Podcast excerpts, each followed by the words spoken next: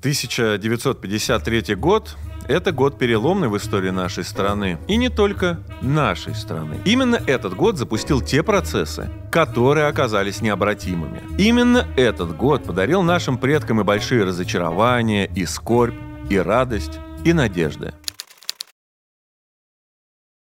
Итак, 1 января 1953 года. Мир празднует Новый год и Рождество. В Советском Союзе праздничные мероприятия проходят вокруг ставшей уже традиционной елки. Хотя всего 20 лет тому назад вокруг этой красавицы, вокруг Деда Мороза, вокруг сказочных игрушек и зверушек шли жаркие дебаты. А дело вот в чем. Многие обвиняли елку в том, что она буржуазный символ. Буржуазная культура. На эту тему началась жаркая дискуссия в печати.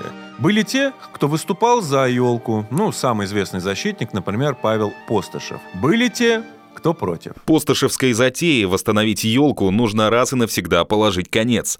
Миллионы молодых жизней елок, обгорелые трупы школьников, пожары и тому подобное не должны приноситься в жертву буржуазной затеи. Вообще, обычай праздновать Новый год в России начался с указа Петра Первого. До этого Новый год отсчитывали с 1 сентября. 1 января 1700 года Москва с участием самого царя отметила Новый год. Петр приказал также украшать дома ветками сосен и елей, что вызвало у многих москвичей смех. Дело в том, что еловые ветки изображали в 17 веке над кабаками и другими питейными заведениями. Было даже такое выражение «сходить под елку», ну то бишь напиться.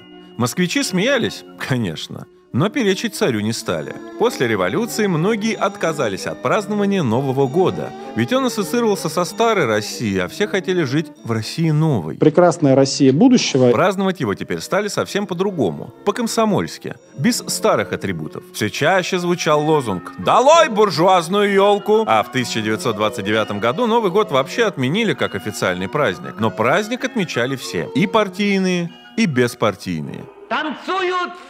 Кстати, важным доводом за его возвращение был тот факт, что Новый год с елкой и подарками для детей отмечал сам Владимир Ильич Ленин. «Хотите, Владимир Дмитриевич, участвовать в детском празднике?» – спросил меня Владимир Ильич. «Хочу», — говорю. «Ну так вот, доставайте где хотите пряников, конфет, хлеба, хлопушек, игрушек и поедем завтра к вечеру в школу Надю навестить. Устроим детишкам праздник, а на расходы вот вам деньги». Между прочим, в 1919 году Ленина чуть не убил знаменитый бандит-налетчик Яков Кошельков тогда, когда Ленин ехал именно на новогодний праздник для детей. Яков Кошельков в сумерках остановил машину и под угрозой применения оружия забрал ее себе. А когда Владимир Ильич пытался объяснить, кто он такой, Say my name. плохо расслышавший Яков Кошельков крикнул «Мне плевать, что ты Левин!» Я Яков Кошельков, король ночной Москвы!» И уехал на автомобиле Ильича. А вы это как бы я? Да, батенька, это я. Потом, когда бандит узнал, кто у него был в руках, то сильно кусал локти. Бандита, кстати, скоро ликвидировали, заманив в хитроумную засаду. А Ленин добрался до праздника и, как ни в чем не бывало, вместе с детьми вводил хоровод вокруг елочки. Незадолго до своей смерти Ленин организовал на своей даче новогодний праздник для детей и долго не разрешал убрать елку и мишуру. Такой вот елочный авторитет Ленина был настолько велик, что в дискуссии по поводу новогоднего праздника стал наступать в середине 30-х годов нехилый такой перелом. В 1935-м Павел Постышев начинает Великую елочную дискуссию. И решением Центрального комитета ВЛКСМ новый 1936 год отметили уже так, как мы привыкли. Вот так победили елочники. И с тех пор и стар, и млад собираются на Новый год у елки с игрушками, конфетти и подарками. А так как в Советском Союзе все делали по плану, то вскоре советская промышленность стала производить елочные игрушки, и украшения, и неизменный атрибут праздника – знаменитое советское шампанское. Появились знаменитые новогодние игрушки из крашеного картона. Героями, запечатленными на елочных игрушках, были звезда с серпом и молотом, колхозники, кавалеристы и даже пограничник Карацюпа со своей собакой. А я сейчас защищаю кошельки людей от мошенников. Одна из таких игрушек, которая изображает дирижабль, покорявший Северный полюс, считается у коллекционеров одной из самых дорогих. Итак, куранты бьют 12 часов. Старый 1952 год уходит в прошлое, приходит новый 53. Советские люди празднуют Новый год, уверенные в своем будущем. Они знают, что через три месяца произойдет очередное снижение цен на продукты и промышленные товары. Эта программа советского правительства была запущена еще до Великой Отечественной войны. Понятно, что во время войны было не до этой программы. Но после, с декабря 47 года, плановое снижение цен стало систематическим. В этом месяце были отменены коммерческие и пайковые цены, и цена на такие товары, как хлеб, мука и крупы уменьшилась на 10-12%. А 1 марта 1950 года хлеб подешевел сразу на 30%, говядина и свинина на 24%, сливочное масло на 30%. Ти що, з глузду з'їхав чи що? Есть, кстати, известный мем про то, что макарошки всегда стоили одинаково.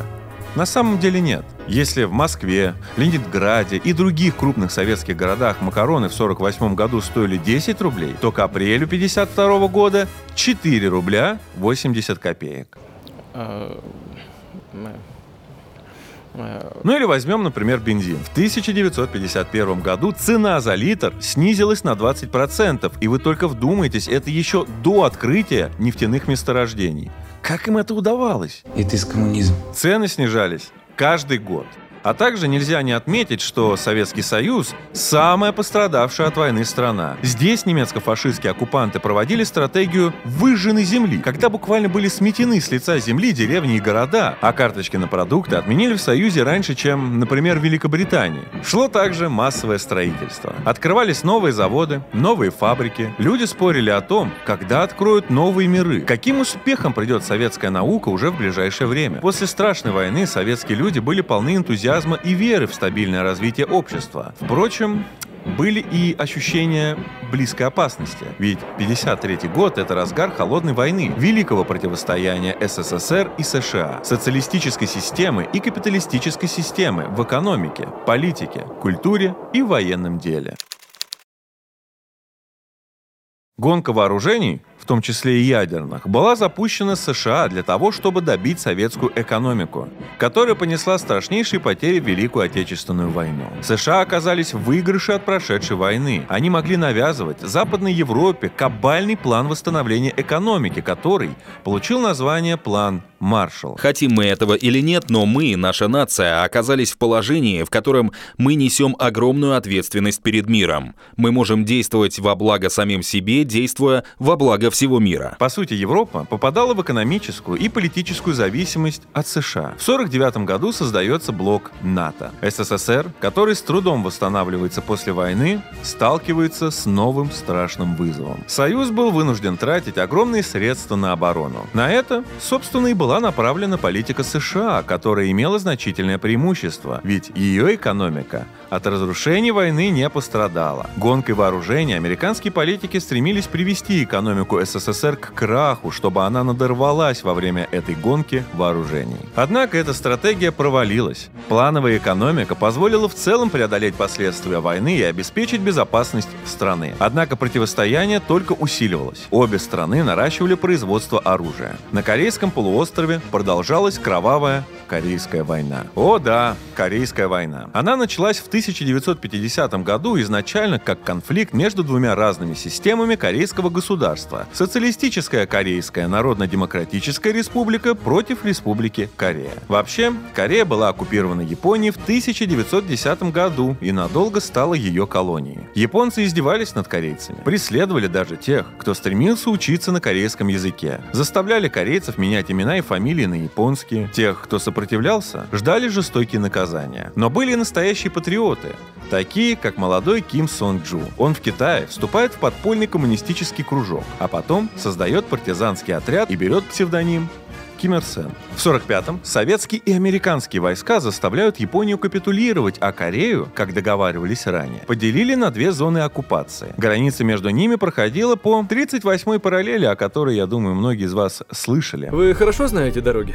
Все, что ниже 38-й параллели. Вскоре на севере Корейского полуострова возникло государство КНДР во главе с Ким Ир Сеном, авторитет которого, как боевого партизана, единственного, кто вел бои в самой Корее, был велик. Быстро на севере разобрались с теми, кто работал на японский режим. Раздали землю крестьянам и национализировали промышленность. На юге под американским контролем создают государство Республика Корея и ставят во главе человека, который давно в Корее не бывал и на корейца был уже давным-давно не похож. Протестант, женатый на американке австрийского происхождения Ли Сын Ман. Ли быстро создает себе полицию и контрразведку и начинает террор. Любой человек, который был неугоден Ли Сын Ману и его чиновникам, объявлялся коммунистом, и его ждала тюрьма, смертная казнь или просто исчезновение глубокой ночью. Очень сильно напоминает события в одной крайне интересной стране с такими же военизированными парамилитаристскими подразделениями. Ли Сын Ман, опираясь на ЦРУ, которое обманывало американское правительство, говорил о том, что армия КНДР слабая, да мы вообще этот Пхеньян максимум за три дня возьмем. И вот этот самый Ли Сэн Ман под, как я и говорил, покровительством ЦРУ берет и устраивает всякие провокации на границе.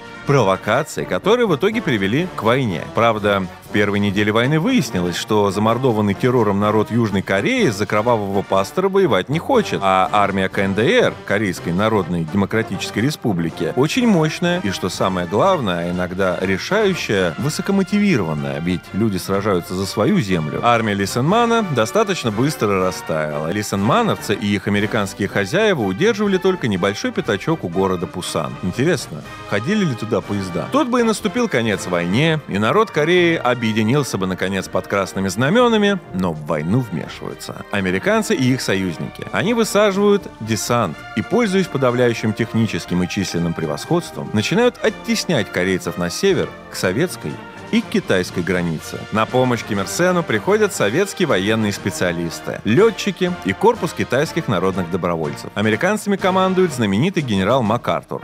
Китайцами – Пен Де Хуай, прозванный китайским Жуковым. Среди командиров советских летчиков был легендарный ас Кожедуб. Китайцы и корейцы отбрасывают американцев на юг, отвоевывают Пхеньян, а Сеул переходит из рук в руки в кровавых боях. С 1951 года война переросла в позиционный тупик, в котором американцы не могли воспользоваться своим техническим преимуществом. Но 1953 год мог обернуться для американцев неприятным сюрпризом. В это время, не без участия Советского Союза, ширится восстание в колониях Англии и Франции.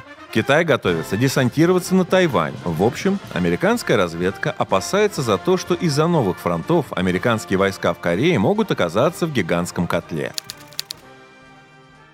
Корейская война была горячей фазой холодной войны, но велась холодная война и в других плоскостях. И СССР, и США стремились получить союзников по всему миру и в стане противника в частности. В США продолжается политика так называемого макартизма. Все коммунисты будут отправлены в лагеря для интернированных. Ну или, проще говоря, охота на ведьм. Тогда в абсолютно любом человеке видели коммуниста и подвергали его травле и гонению. Примерно так, как сейчас можно сказать путинский. И на самом деле даже человек не путинский, он Такера Карлсона отменяют за то, что он типа путинский. Хотя он не путинский. Хотя, может, и путинский. В любом случае, в 2024 году на госуслугах буду голосовать за Трампа. Нет никаких сомнений в том, куда простирается преданность настоящего коммуниста. Он привержен России, а не Соединенным Штатам. В действительности, коммунизм — это не политическая партия, это образ жизни, злодейский и губительный. Все началось с того, что 9 февраля 50 года сенатор-республиканец от штата Висконсин Джозеф Маккарти выступил с заявлением, что в Государственном департаменте США почти все являются являются скрытыми коммунистами, которые только и делают, что мечтают развалить Великую Америку. Сейчас у нас гораздо более серьезная ситуация с проникновением коммунистов в ряды ЦРУ. Мою обеспокоенность этим не описать словами. Я также обсуждал с членами комитета вопрос проникновения коммунистов на заводы. Эх, Вечным Сталин в подъездах срет. В общем, как вы поняли, все эти русские на протяжении всей истории своего существования только и делают, что пытаются развалить Великую Америку. Здесь раскинулась сеть профессоров и преподавателей, получающих приказы из Москвы от структуры, которая хочет уничтожить эту нацию. Раньше о сенаторе говорили только одно – это хронический алкоголик. Теперь же о нем заговорили как о спасителе Отечества. Только под его строгим надзором американцы смогут выжить. А Маккарти чуть позже представил список 151 деятелей искусства США, ну, всяких поэтов, художников, киношников, которые являются скрытыми коммунистами. Нам не нравится мысль о том, что мы можем попасть в тюрьму. Наша личная жизнь, наши семьи, наша работа важны для нас ровно так же, как и для любого другого человека. Попробуйте объяснить ребенку 7, 10 или 12 лет, почему его отец должен сесть в тюрьму. В принципе, Маккарти напоминал корейского Ли Сенмана. Кто ему не нравился по разным причинам, ну, слишком умный, слишком смелый, слишком цветной, слишком еврей – просто существует, тот и был коммунистом. Ну и само собой, Маккарти выступал за запрет коммунистической партии США. В принципе, Маккарти, несмотря на поддержку СМИ президента Эйзенхауэра, оказался неудачником. Очень скоро вскрылось, что все обвинения Маккарти были высосаны из пальца и везде, где появлялся сенатор, его встречали только смехом. От этого Маккарти еще больше запил и в 1957 году скончался от цирроза печени. Но дело его продолжало жить. К тому же Гарри Труман считал Маккарти пророком. Правда, 20 января Дуэйт Эйзенхауэр, герой Второй мировой войны и бравый офицер, сменяет на посту президента этого самого Трумана, того самого, который в 1941 году высказал формулу. Мы будем помогать Германии, пока СССР сильный, и мы будем помогать СССР, когда Германия сильная, чтобы они уничтожили друг друга. Американский народ устал от неудачной для США войны в Корее и от атмосферы истерии и вечного поиска коммунистов. Маккартизм, ну или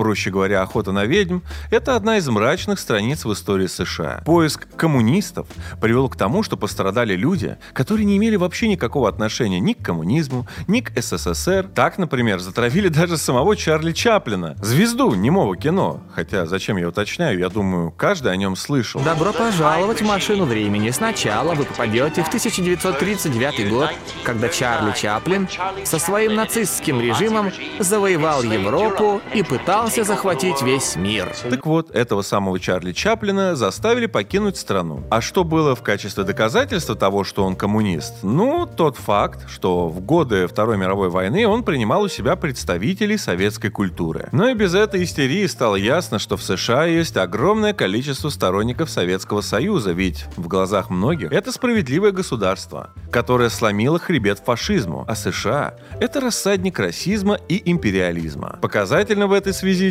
дело супругов Розенберг. Они работали на советскую разведку и совершенно бескорыстно передавали ей информацию об атомной бомбе, которую США имела, а Советский Союз и нет. Список секретов, которые стали доступны советской разведке благодаря Розенбергам, до сих пор засекречен. Деятельность Розенбергов, кстати, привела к тому, что США планировали применить по городам СССР атомные бомбы, но не стали этого делать из-за ответки. Кстати, Дуайт Эйзенхауэр 11 февраля отклоняет прошение о помиловании помиловании, и супругов ждет электрический стул. Однако ни на секунду они не усомнились в своей правоте. Они считали, что наличие атомного оружия только у одной страны неминуемо приведет к тому, что она его применит. А Хиросима и Нагасаки показали, что бывает, когда у кого-то одного есть такие полномочия. Кстати, не только в США у СССР были сторонники. Люди под красными флагами борются за независимость по всему земному шару. В союзниках СССР почти вся Восточная Европа, так называемый Варшавский пакт. ГДР, Румыния, Венгрия, Чехословакия, Польша и Албания, Китай, Северная Корея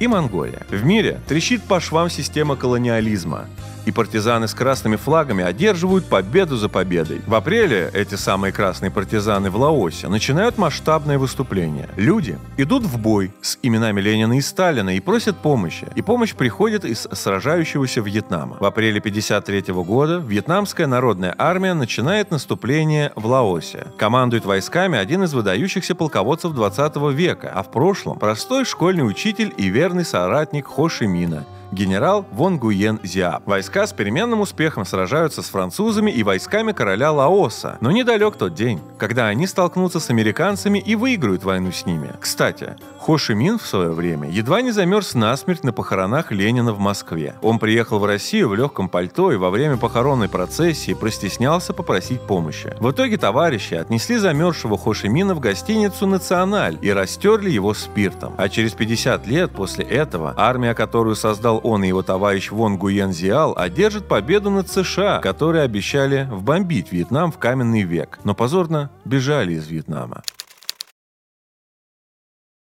В Советском Союзе же 9 января начинается так называемое дело врачей. Последний массовый политический процесс в Советском Союзе. И сейчас принято утверждать, что дело было полностью сфальсифицировано. Однако началось оно с того, что вскрылись реальные факты, мягко говоря, странной, очень странной работы врачей по лечению Жданова. Видный партийный деятель первый секретарь Ленинградского обкома партии в годы блокады и возможный преемник Сталина Андрей Жданов. В 1948 году он проходил обследование в больнице. На основании данных кардиограммы врач Лидия Тимошук написала диагноз инфаркт миокарда, но профессор Виноградов и Егоров заставили ее переписать этот диагноз. В итоге Жданову прописали лечение, которое в его случае было ему противопоказано, и вскоре он умер от инфаркта. Тимошук написала докладную записку которая при таинственных обстоятельствах пролежала в архиве без последствий до 1952 года. Только в январе 1953 начинается дело убийц в белых халатах. Дело было очень, очень подозрительное. Как минимум на лицо была халатность и непрофессионализм максимум злой умысел. К этому загадочному делу мы еще вернемся в следующих передачах. В это время идут несколько процессов против коррупции в высших эшелонах власти. Самое известное – это Мингрельская, в ходе которого выяснилось, что за взятки на должности прокуроров устраивались люди, которые во время войны напрямую сотрудничали с гитлеровцами. Уровень хищений в народном хозяйстве был настолько велик, что заставил органы вспомнить недавнее ленинградское дело, которое также вскрыло множество коррупционных схем в партийном и хозяйственном руководстве Советского Союза. Сталин незадолго до своей смерти произносит загадочную фразу «Ищите большого Менгрела». Сейчас модно говорить о том, что все процессы были сфабрикованы, а все фигуранты в них невинные жертвы тоталитарного репрессивного режима. Но, между тем, в любой стране есть коррупция. Коррупция, с которой нужно бороться. Некоторые страны современного капиталистического толку не в счет. К тому же, рядом с коррупцией всегда живет предательство. С коррупционерами всегда хочет подружиться враг страны стороны. Во всяком случае, он захочет внушить коррупционеру, и не только ему, свои истины. И действительно, холодная война была войной, в том числе и за умы, а я вот вообще считаю, что в первую очередь за умы. Соединенные Штаты тратили миллионы долларов только на то, чтобы вырастить внутри Советов своих агентов. 1 марта начинает свое вещание печально известное «Радио Свобода», на котором работало огромное количество самых разных людей, которых я иначе как негодяями назвать не могу. Слушайте, слушайте. Сегодня начинает свои передачи новая радиостанция «Освобождение». Любопытно, что первым диктором стал бывший советский актер Борис Виноградов, ставший в годы войны фашистским пособником. А после войны он ловко поменял своих работодателей. Ну, как и многие люди из верхушки СС, ставшие потом американскими агентами, а некоторые высшие чины даже вернулись в Мюнхен и организовывали там подпольные армии НАТО ну, потом они будут называться НАТО. Важнейшей задачей этого радио было посеять рознь между народами Союза, за что его, кстати, критиковали разные антисоветские организации. Радиотрансляции велись на разных языках, в том числе на казахском, киргизском, татарском и башкирском. Главными темами передач на этих языках были темы угнетения коммунистами и русскими вообще народов СССР. Именно там постулировалась идея, что русские – обычные колонизаторы, которые прикрываются утопическими идеями коммунизма. Группа американских дипломатов и политиков во главе с Джорджем Кенноном добилась понимания у своего правительства. Освобождать нужно не территорию СССР, а сознание советского человека, его представление о мире. Необходимо показать, что сталинизм последовательно ведет к всеобщему ГУЛАГу. Радио «Свобода» курировалось и финансировалось через различные фонды, в первую очередь принадлежащие, конечно же, ЦРУ. Только в 70-е годы ЦРУ передает свои детище Конгрессу США, но, разумеется, это никак не отражается на самой работе радио. А создано это радио было под эгидой Национального комитета свободной Европы, созданном в 1949 году. Национальный комитет за свободную Европу, позже известный как Комитет свободной Европы, был антикоммунистической организацией Центрального разведывательного общественного управления, основанной 1 июня 1949 года в Нью-Йорке, которая работала на распространение влияния НАТО в Восточной Европе и тайно дестабилизировала страны Советского блока. Его название удивительно перекликается с названием Комитета освобождения народов России, ну, того самого, что был создан генералом-предателем Андреем Власовым 14 ноября 1944 года. Целью этого комитета было освобождение России от большевизма с помощью нацистских друзей Целью комитета так называемой «Свободной Европы» освобождение СССР и Восточной Европы от коммунизма с помощью американских друзей. Собственно, многие власовские сотрудники нашли себя у американских хозяев и продолжили поливать помоями Советский Союз, вполне себе по гитлеровским шаблонам. А позже, как мы увидим, и поджог Рейстага происходит по сегодняшний день. Да и работало радио примерно там же, где власовские коллаборационисты и трудились во времена Третьего Рейха. Ведь вещание шло из Мюнхена. Одним из кураторов деятельности радио стала организация Американский комитет по освобождению от большевизма. Он также платил огромные суммы на содержание национальных иммигрантских организаций, например, украинской, белорусской, грузинской, армянской, азербайджанской и северокавказской. А также добивался единства всех антисоветских советских организаций в Европе и США. Самый одиозный из них, безусловно, был Народно-трудовой союз русских солидаристов, ну или НТС, который активнее всех прочих сотрудничал с гитлеровскими спецслужбами и нашел новых покровителей в лице американских спецслужб.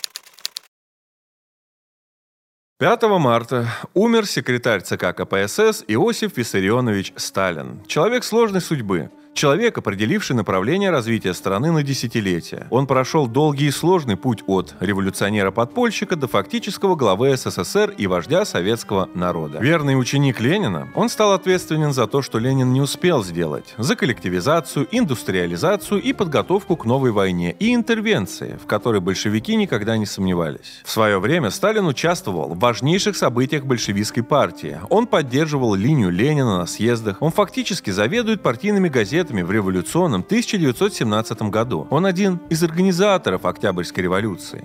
Он один из немногих партийцев, которому Ленин доверяет безгранично. Во время гражданской войны Сталина посылают на самые опасные участки фронта. Царицын, Петроград в 19 году, Советско-Польский фронт. И Сталин умел работать и организовывать людей. И это главное объяснение, почему партия после смерти Ленина выбрала именно его, а не Троцкого. Или Зиновьева, или Бухарина. С 20-х по 30-е годы Сталин во главе партии и правительства создает условия для решения главной задачи государства. Он сформулировал ее в 1931 году. И надо отдать должное. Партия большевиков во главе со Сталином сделала все, чтобы это расстояние ликвидировать. Во время войны Сталин постоянно на связи с фронтами. Он обеспечивает всем необходимым. К нему сходятся ежедневно несколько сотен листов информации по боеприпасам, резервам, данным разведки. С конца 43 года Сталин сам активно участвует в разработке, планировании и взаимосвязи операций на разных фронтах. Эти операции получат название «Сталинские удары». Здоровье Сталина находится на пределе.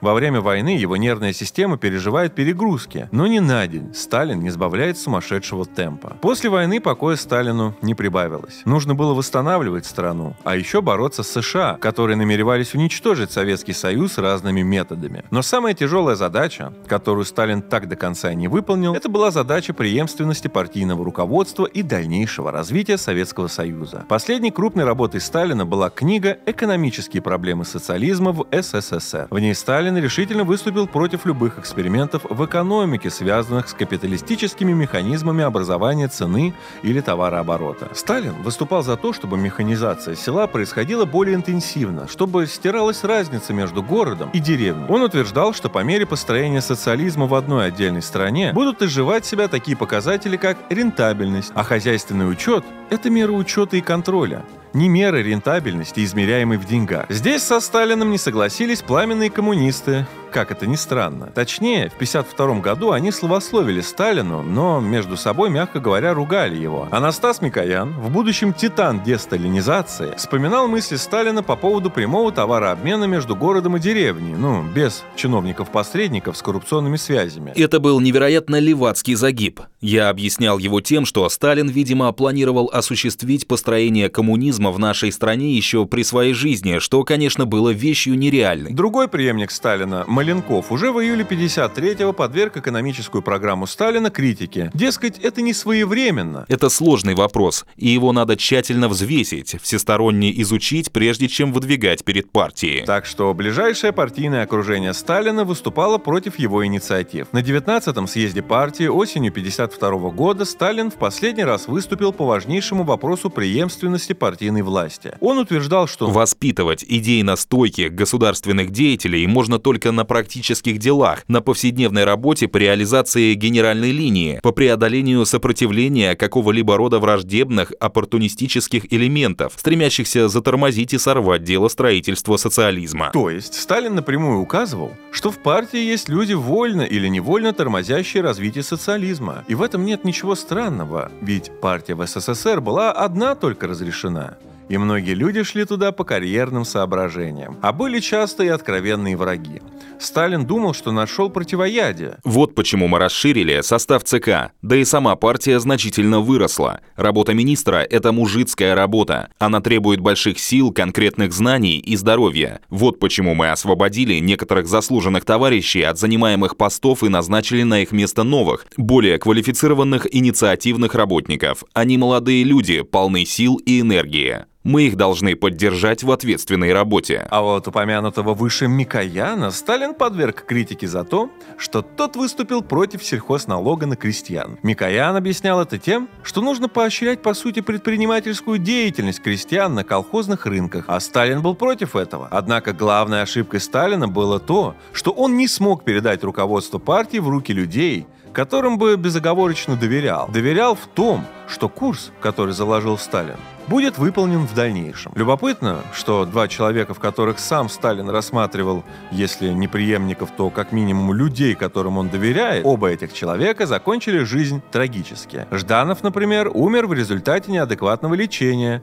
которое ему то ли по халатности, то ли по злому умыслу прописали врачи. А председатель Госплана Советского Союза Николай Вознесенский был в октябре 49 года арестован по приказу Берии и расстрелян позже. Между тем, здоровье Сталина было плохим. Сказалось то, что он с 30-х годов фактически не отдыхал и почти не имел выходных, постоянно занимаясь государственными делами. В начале марта 53-го Сталин находился на отдыхе на ближней даче в Кунцево. Ночью, 2 марта, охранники обнаружили его в бессознательном состоянии и вызвали одновременно бригаду врачей и представителей Политбюро ЦК КПСС. Согласно официальным данным, Сталин перенес инсульт, третий по счету.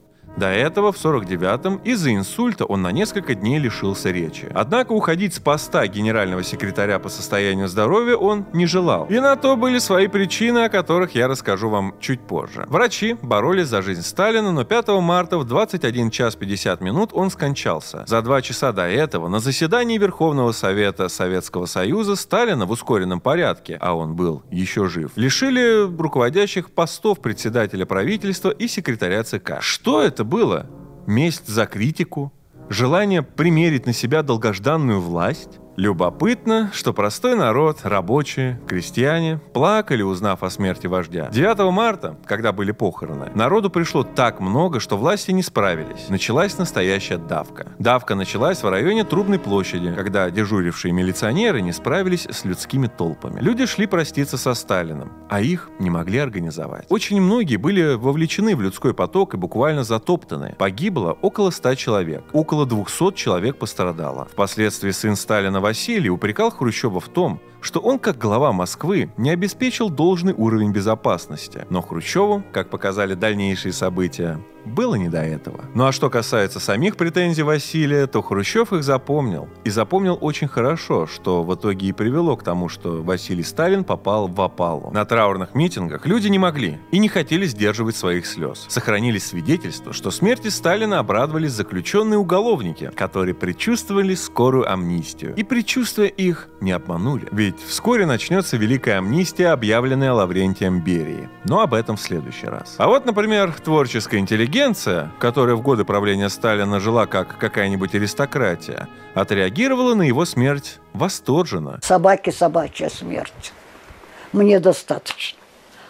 Упасть и умереть лежа мне, мне достаточно. Я отмщена. Сохранилось множество свидетельств, как некоторые писатели, поэты и артисты буквально торжествовали. Режиссер Алексей Герман вспоминал о своем отце, писателе Юрии Германе, лауреате, кстати, сталинской премии. «Голый папа бегал по квартире и кричал «Сдох! Сдох! Сдох! Хуже не будет!» Вообще в мире по-разному реагировали на смерть Виссарионовича. Например, в США эту новость встретили с настоящим ликованием. В Вашингтонском ресторане Казани 1203, чтобы мне это напоминало, устроили акцию «Борщ бесплатно». Журналисты отмечали, что смерть Сталина с воодушевлением встретили в Нью-Йорке и Вашингтоне. Впрочем, нью-йоркская полиция сообщала, что в день похорон Сталина в метрополитене города появлялись надписи «Сталин жив», «Сталин – спаситель Америки». Траурные митинги, организованные коммунистическими партиями Европы, собрали сотни тысяч людей. А вот на Корейском фронте корейские и китайские добровольцы и солдаты плакали и клялись именем Сталина победить американских империалистов. Клянется именем Сталина бороться с империализмом и молодой аргентинец Эрнесто Че Гевара, который получит впоследствии прозвище Че. Тогда он путешествовал по Латинской Америке. Но очень скоро он окажется в Мексике, где встретится с Фиделем Кастро, чтобы принять участие в Кубинской революции. Между тем, ближайшие соратники Сталина начинают постепенно ликвидировать то, что установил сам Сталин. До этого они находились по отношению к нему в молчаливой оппозиции, но теперь начинают действовать. В руководстве КПСС начинаются странные перемены. Прекратило существование Бюро Президиума ЦК КПСС, неуставной орган, созданный по личному предложению Виссарионовича. Самые главные люди в стране теперь Хрущев и Маленков. Они начинают свою деятельность с того, что сворачивают дело врачей и Менгрельское дело – начинается интересный процесс. Теперь партийное руководство очень сложно уличить в коррупции и разгильдяйстве, а наказать его почти невозможно. Новое партийное руководство на словах, конечно же, заявляет, что оно по-прежнему верно линии Ленина-Сталина. Но на деле рубят на корню те проекты, которые под руководством Сталина были запущены совсем, казалось бы, недавно. Самый крупный это, например, так называемые великие сталинские стройки, которые были очень важны для экономического развития страны. Их сворачивают по причине того, что они слишком дорогие. Да-да, та самая оптимизация по-маленковски. В число оптимизированных вошли трансполярная магистраль, которая должна была проходить от поселка Чум в Коме до Игарки в Красноярском крае. Это позволило бы сэкономить огромные средства на строительство новых городов и путей в краю вечной мерзлоты. Сахалинский тоннель, который должен был связать Сахалин с материком, восьмая сталинская высотка в Заряде, Туркменский канал, который должен был дать Туркменской СССР три гидроэлектростанции для развития ее промышленности. Свернули также программу создания в партии так называемых судов чести, которые должны были эффективно очищать партию в первую очередь от коррупционеров и разгильдяев. Сворачивание этой программы имело, как мы увидим в дальнейшем, далеко идущие последствия. Хорошо, хоть не до конца свернули программу создания линий лесополос, которые защищали поля от южных ветров. Суховеев. 27 марта объявляют амнистию, в ходе которой освобождают около миллиона заключенных. Очень резкий и странный ход, учитывая, что значительная часть заключенных – это коррупционеры, бандиты, пособники гитлеровцев всех мастей. Амнистия приводит к тому, что летом-осенью возрастает количество преступлений по самым разным статьям. Появляются новые банды и шайки. Начинается новая эпоха вопреки сталинской политике, в том числе и во внешней ее части. Первым звонком является таинственная смерть председателя Коммунистической партии Чехословакии Климента Готвальда. Это был последовательный сторонник сталинских реформ и построения социализма в Чехословакии. Следует отметить, что в Чехословакии со времен войны было много тех, кто сотрудничал с немцами или фашистским режимом ТИСО в Словакии. Для борьбы с ними, а также с теми, кто пытался начать против закона избранной власти войну, было создано Министерство национальной безопасности. Причем при Готвальде не стеснялись проводить открытые процессы. Это был также верный союзник Сталина и СССР. Один из первых, кто откликнулся на призыв создать ОВД, военную организацию Варшавского договора, президент Клемент Готвальд, был на похоронах Сталина в Москве, и его неприятно удивила реакция ближайших соратников Сталина на его смерть. После возвращения из Москвы он простудился и умер, по официальной версии, от разрыва аорты. Такая быстрая смерть послужила почвой для разных слухов. Например, некоторые утверждали, что Готвальда отравили за то, что он утверждал, что Сталин не умер, а его убили. Кстати, тело Готвальда было забальзамировано и выставлено в мавзолее, ну, по типу московского, только на Пражском холме. Мавзолей был закрыт в 62 году, и прах Готвальда был передан кремации. Как бы то ни было, на смену Готвальду пришел другой президент, Антонин Запотецкий. Он ликвидировал Министерство национальной безопасности. Постепенно режим в Чехословакии становился все более либеральным. Дошло даже до того, что власти активно поддерживали различные антикоммунистические сообщества, что в итоге и привело к мятежу 68 года, подавлять который пришлось в том числе и советской армии. В один день со Сталином, 5 марта 1953 года, умирает Сергей Прокофьев, выдающийся российский и советский музыкант и композитор. Он долгое время не мог определить своего отношения к Советскому Союзу. Во время гастролей в 20-е годы он решил остаться за границей, но жить вне родины не смог и вернулся в 1936-м. Выяснилось, что только в СССР его произведения и труды по-настоящему востребованы. Самые известные его творения — это музыка к опере «Любовь к трем апельсинам», к балету «Каменный цветок». Весной 1953 года на экраны американских кинотеатров выходит фильм Диснея «Питер Пен» о мальчике, который борется со сказочным пиратом. В Советском Союзе выходит фильм «События. Адмирал Ушаков» Михаила Ромма с его морскими батальными сценами, надолго вошедшими в фонд лучших фильмов отечественного кинематографа. Герои фильма — искренние патриоты, честные, самоотверженные люди. Для съемок был построен целый маленький флот, изображающий парусные суда 18 века. В фильме, кстати, есть молодой Нельсон, восхищающий выдающийся тактическими талантами Ушакова. А вот в западной литературе воспеваются другие герои. В апреле 1953 года выходит роман Уильяма Берроуза «Джанки» про наркоманов и других обитателей героинового дна американского общества. Это одно из первых так называемых трэш-произведений американской традиции. Проблема наркомании в США настолько сильна, что зимой 53-го в Лос-Анджелесе открывается общество анонимной наркоманы. От наркомании ежедневно умирали несколько тысяч, в основном молодых молодых американцев, а меры власти, связанные с э, в основном преследованием наркоторговцев, результата никакого не приносили. В деле распространения наркотиков видные роли играла американская мафия, пограничные службы, ну и, разумеется, Федеральное агентство по борьбе с наркотиками. СССР же оставался территорией свободной от наркотиков, если не брать в расчет некоторые районы Средней Азии и Закавказья, а также некоторых представителей творческой московской богемы. Кстати, про спецслужбы. 13 апреля из печати выходит роман Яна Флеминга Флеминга «Казино Рояль» — это первый роман про Джеймса Бонда, начало эпохи этого супергероя в мире спецслужб. Да, Бондиана надолго займет умы читателей, а потом и зрителей. А роль Джеймса Бонда откроет дорогу в мир большого кино замечательному шотландскому актеру Шону Коннери. Ну а что касается самого героя, то его подвиги всегда выглядят несколько абсурдно, но публике это очень нравилось. В науке и технике происходят новые открытия. Научно-техническая революция продолжается и поражает всех. Компьютеры становятся все мощнее. В СССР строят BESM – большая, ну или быстродействующая электронная счетная машина. В 1953 году на BESM была опробована оперативная память на ртутных наконечниках. Области применения ее в качестве средства для расчетов весьма обширны. От производства до расчета полета ракет.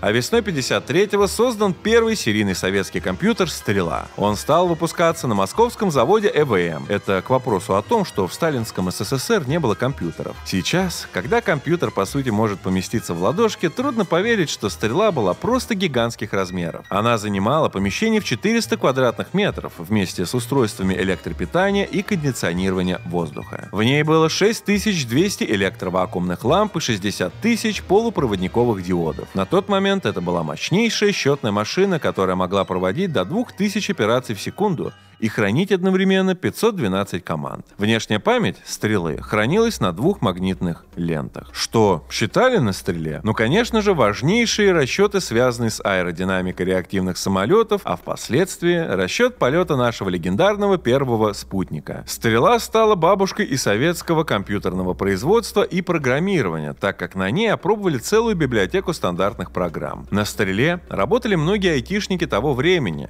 Именно со стрелы начинается история престижной в советское время профессии программист. Вспомним, например, особый статус героя произведения «Понедельник начинается в субботу» Саши Привалова, как на него как на специалиста, охотится сказочный ничего. Гонка компьютеров, как часть холодной войны, выходит на новый виток. В это же время, в марте 53-го в США выпускают компьютер для обработки налоговых деклараций. Он позволял проводить расчеты сложнейших по размерам налоговых отчислений. И к нему тут же стали присматриваться различные военные ведомства. Вообще, развитие компьютерных компаний в США почти всегда сопровождалось возможной помощью со стороны, в первую очередь, Министерства обороны. История про нескольких приятелей, которые в гараже собирали первый комп. Это новая сказка про американскую мечту о сапожнике, который чистил-чистил сапоги и стал внезапно, даже сам для себя, миллионером. В компьютерном бизнесе все решали не просто деньги, а большие деньги и государственные подряды. Ни одна современная фирма, существующая и по сей день, не существует без них. Научно-техническая революция сжимает для человека время и пространство. 20 января состоялся первый полет стратегического бомбардировщика М4. Он мог развивать скорость до 947 км в час и имел практическую дальность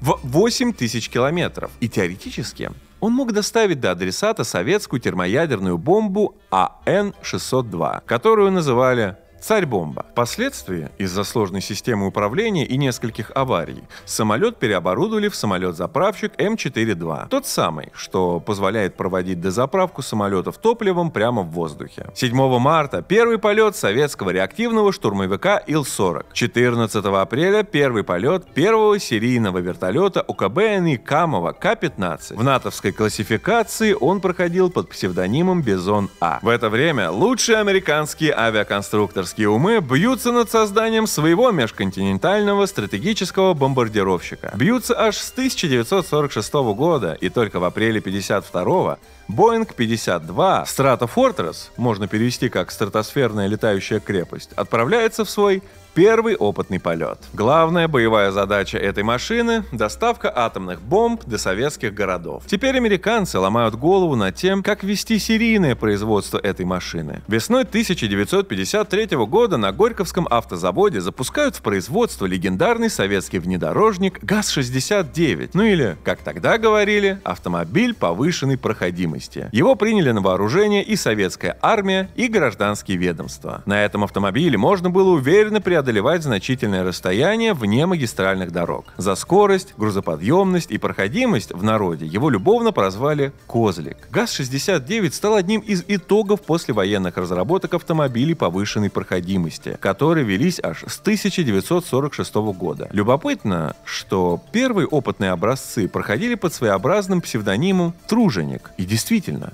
в итоге получился настоящий труженик-козлик. И, наконец, 28 февраля 1953 года Джеймс Уотсон и Фрэнсис Крик из Кембриджского университета объявляют об открытии структуры молекулы ДНК. Начинается эпоха ДНК, ведь, как известно, ген — это участок молекулы ДНК, в котором содержится информация о первичной структуре конкретного белка. Открытие ДНК напрямую повлияло на развитие многих методов исследования в биологии. Секвенирование, полимеразная цепная реакция, трансгеноз и всем известное клонирование. Кругломордый, квадратномордый, кругломордый, квадратномордый. Благодаря этим методам ученые научились создавать новые живые организмы. Открытие ДНК было первым шагом к созданию так называемой генной инженерии. В 1972 году будущий лауреат Нобелевской премии Берг получает первую гибридную молекулу ДНК. Сравнительно немного времени остается до создания искусственного живого организма. Весной 1953 года легендарный советский автомобиль ГАЗ-М20 «Победа» отправляется на экспорт в страны Европы. Его с удовольствием покупают в Великобритании, Бельгии, Швеции, Норвегии. В том же 1953 году британский автомобильный журнал Motor хвалит советскую машину за плавный ход, высокую проходимость и современный дизайн. Это автомобиль исключительно русский. Самая сильная сторона Победы — способность передвигаться по любым дорогам. На Победе не надо бояться быстрой езды по плохим дорогам, даже когда автомобиль полностью нагружен. Следует отметить, что в СССР Победа была машиной престижной. Есть легенда, что Сталин забраковал изначальное название марки, а именно название «Родина», издевательски спросив пиарщиков 40-х годов, «А почему у нас Родина продается?» Машина «Победа» впоследствии стала объектом сатиры. Сынки важных родителей, которые могли позволить себе купить этот дорогой автомобиль, часто вели весьма разгульный образ жизни – Устраивали пьянки и дебоши, прикрываясь именами родителей. Эдакая золотая молодежь 50-х годов. К ним примыкали и стиляги, ну, те, кто фанател от Запада. Правда, такой термин оформился позднее, сами они себя называли американистами. Самая известная карикатура, связанная с этой машиной, как раз посвящена папиной победе и нерадивому сынку, который форсит на ней. Также на этой машине путешествует компания подонков из «Золотой молодежи» из фильма «Ход конем» с Савелием Крамаровым, которые получают достойный отпор от простых колхозных парней. В общем, машина, прямо скажем, легендарная во всех смыслах. Открывается знаменитый государственный универсальный магазин, он же ГУМ, ну тот, что на Красной площади. Само здание было построено в 1815 году архитектором Бове, когда Москва отстраивалась после пожара 1812 года. Это был своеобразный ответ на ТЦшку 19 века, знаменитый Санкт-Петербургский пассаж. Купцы торговали здесь разными товарами вплоть до 1918 года, когда столица страны была перенесена из Петрограда в Москву, а правительство заняло Кремль.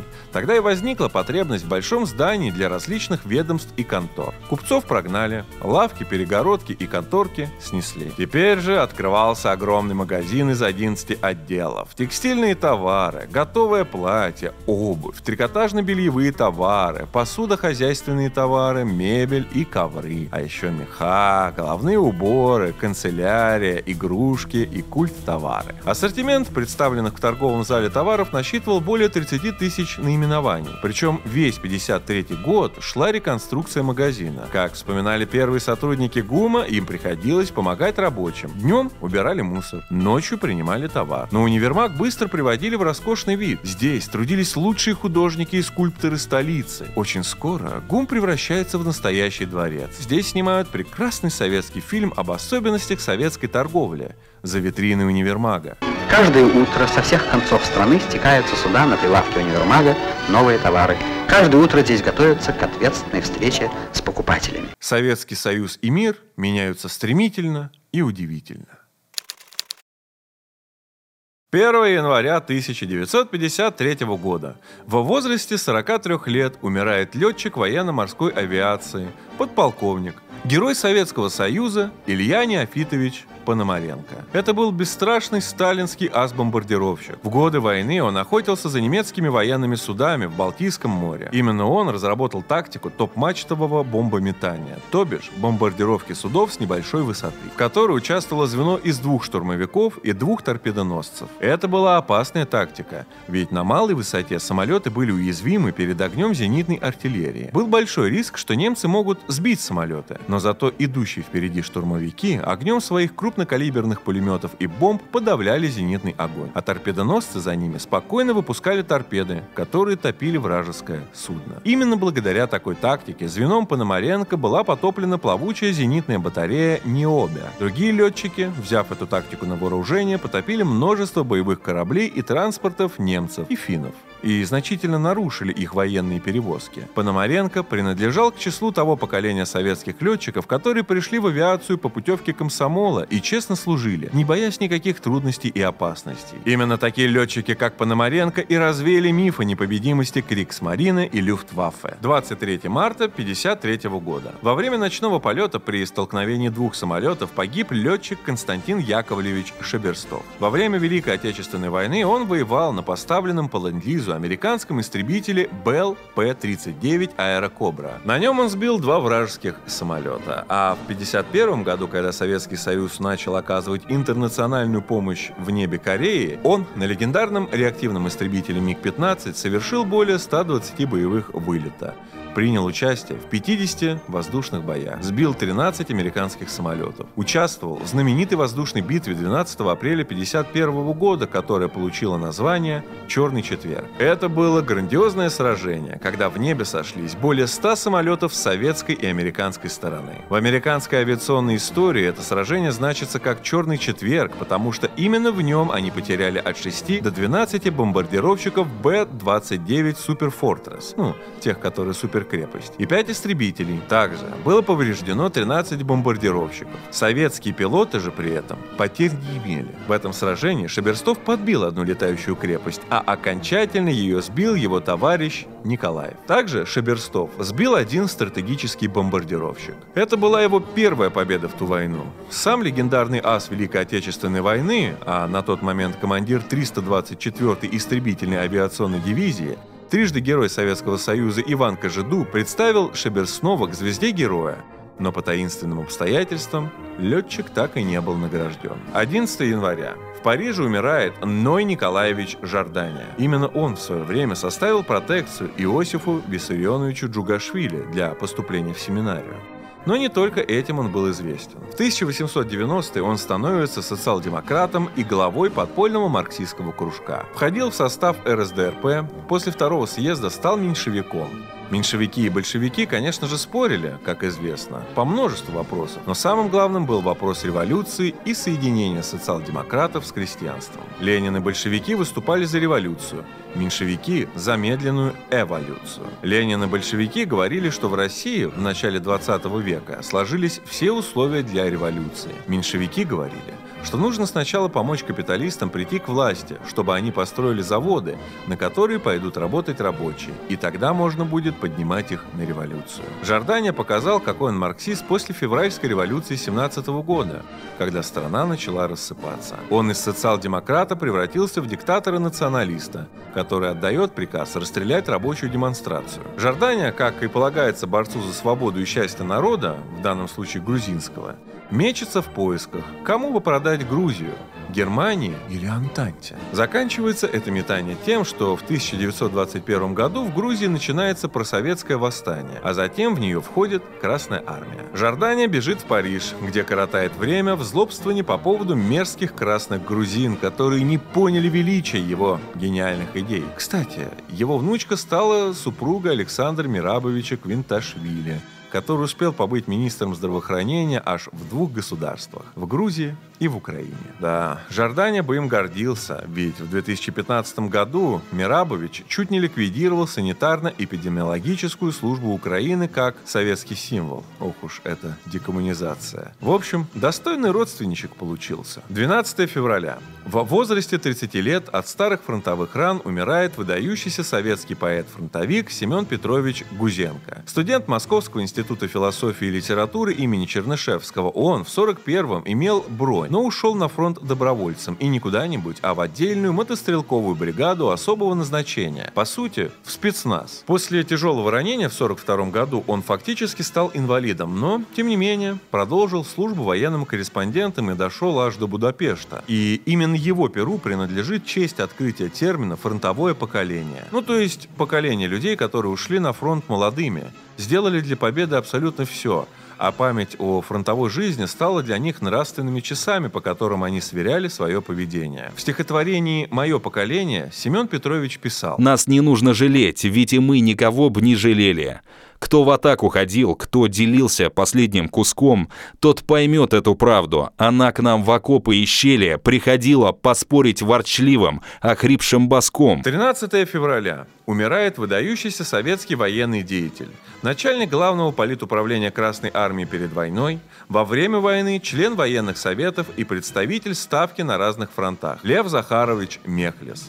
Фигура сложная фигура оболганная. С легкой руки Хрущева, который дал ему такую характеристику. Честнейший человек, но кое в чем сумасшедший, что выражалось в его мании везде видеть врагов и вредителей. До сих пор идет травля Мехлиса в публицистике. На деле же это был энергичный организатор, который болел за общее дело и ненавидел тех, кто это дело разрушает и уничтожает. Мехлиса часто упрекали в том, что он критиковал советских военачальников сам не имея никакого военного опыта. Это неправда. Простой еврейский рабочий, призванный в царскую армию, он становится фейерверкером, то бишь старшим унтер-офицером. Затем, в годы гражданской войны, становится комиссаром бригады, дивизии, группы войск, лично командует войсками, которые берут штурмом города. Во время конфликта у озера Хасан он, изначально находясь в Москве, оказывается на фронте быстрее, чем сам командующий фронтом Блюхер. В советско-финскую войну он лично садится в броневик и огнем пулемета поддерживает атаку.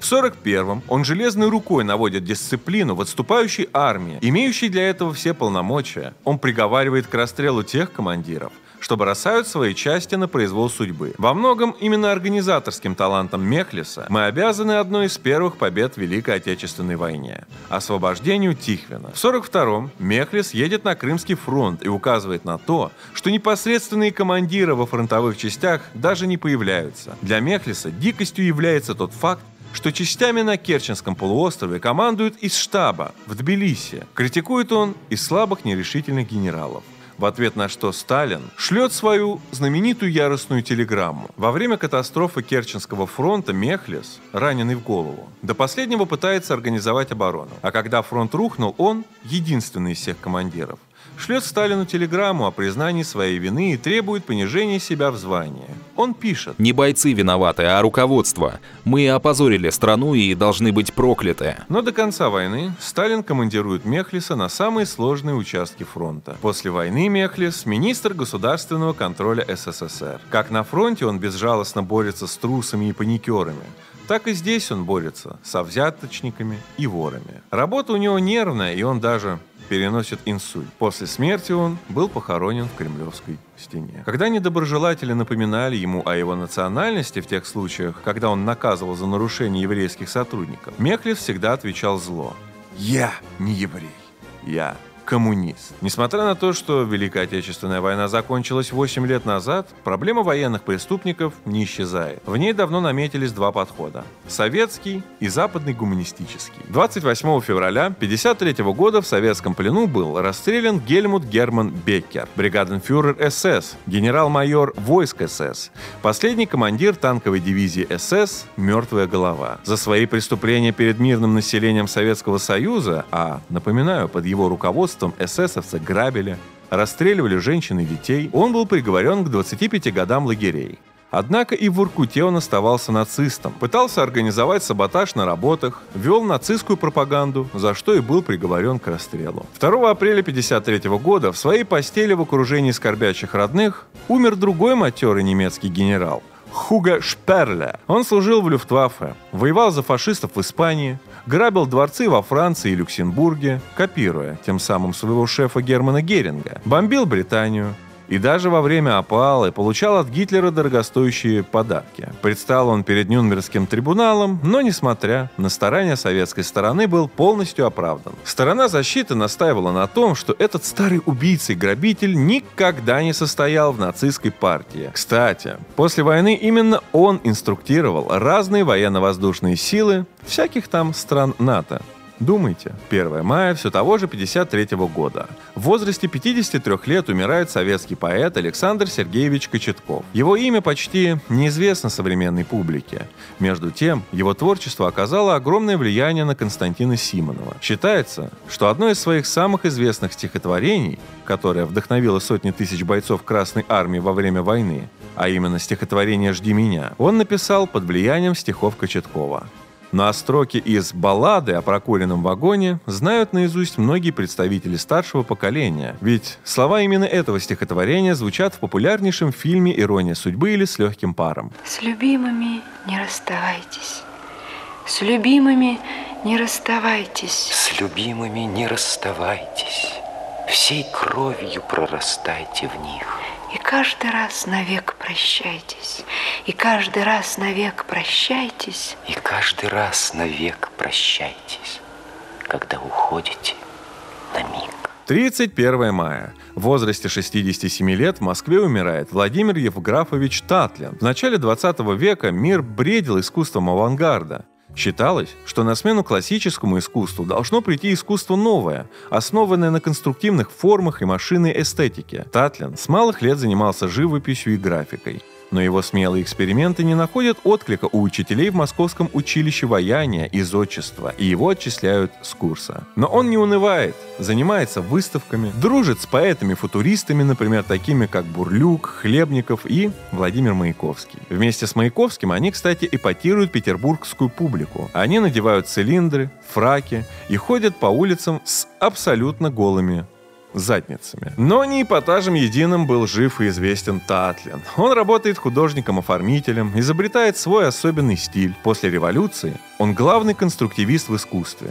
Он спорит с Малевичем по поводу того, что в новом революционном искусстве является главным. Татлин утверждает, что главное – это как раз-таки пластическая форма конкретных, связанных с повседневностью предметов. Малевич говорит, что главное это цвет и геометрия. В связи с этим известна одна история. Как-то раз разъяренный Татлин выбил из-под задницы Малевича стул и спросил, «Ну что, как тебе сидится на геометрии и цвете?» Самой известной работой Татлина является проект памятника Третьему коммунистическому интернационалу который предполагалось построить в Петрограде. Памятник должен был достигать около 400 метров и быть построен из стали и стекла. Однако проект который назвали башней Татлина, остался неосуществленным. Между тем, многие архитектурные формы Татлина повлияли на советский конструктивизм. Дома без украшений, но максимально удобные для обитателей и дешевые для строительства. Это стало идеалом советской архитектуры в 20-е и 30-е годы. Позже многое из того, что предлагал Татлин в архитектуре, вернулось в эпоху уже Хрущева. И это не только знаменитое типовое строительство хрущевок разных типов, но и монументальные памятники 50-х и 60-х 60-х годов. В начале 1953 года выходит самый массовый тираж книги о вкусной и здоровой пище. Тираж внушительный, полмиллиона экземпляров. И именно этот тираж — это канон. Хотя, конечно, он был далеко не первым. Самое первое издание вышло аж в 1939 году. В книге были собраны самые разные рецепты, но их по странному стечению обстоятельств не разделили на две части. Рецепты эти создавали лучшие кулинары, лучшие врачи и диетологи. Причем рецепты эти относились не только к русской кухне, а к кухням народов Советского Союза и даже к народам капиталистических стран. После войны вышло карманное издание 48 года, пока партия не дала задачу сделать эту книгу настольной у сотен тысяч домохозяек. Миллионы советских, а впоследствии и российских людей были воспитаны в прямом смысле этого слова, а кое-кто даже стал упитан на рецептах из этой книги с такими аппетитными фотографиями и описаниями.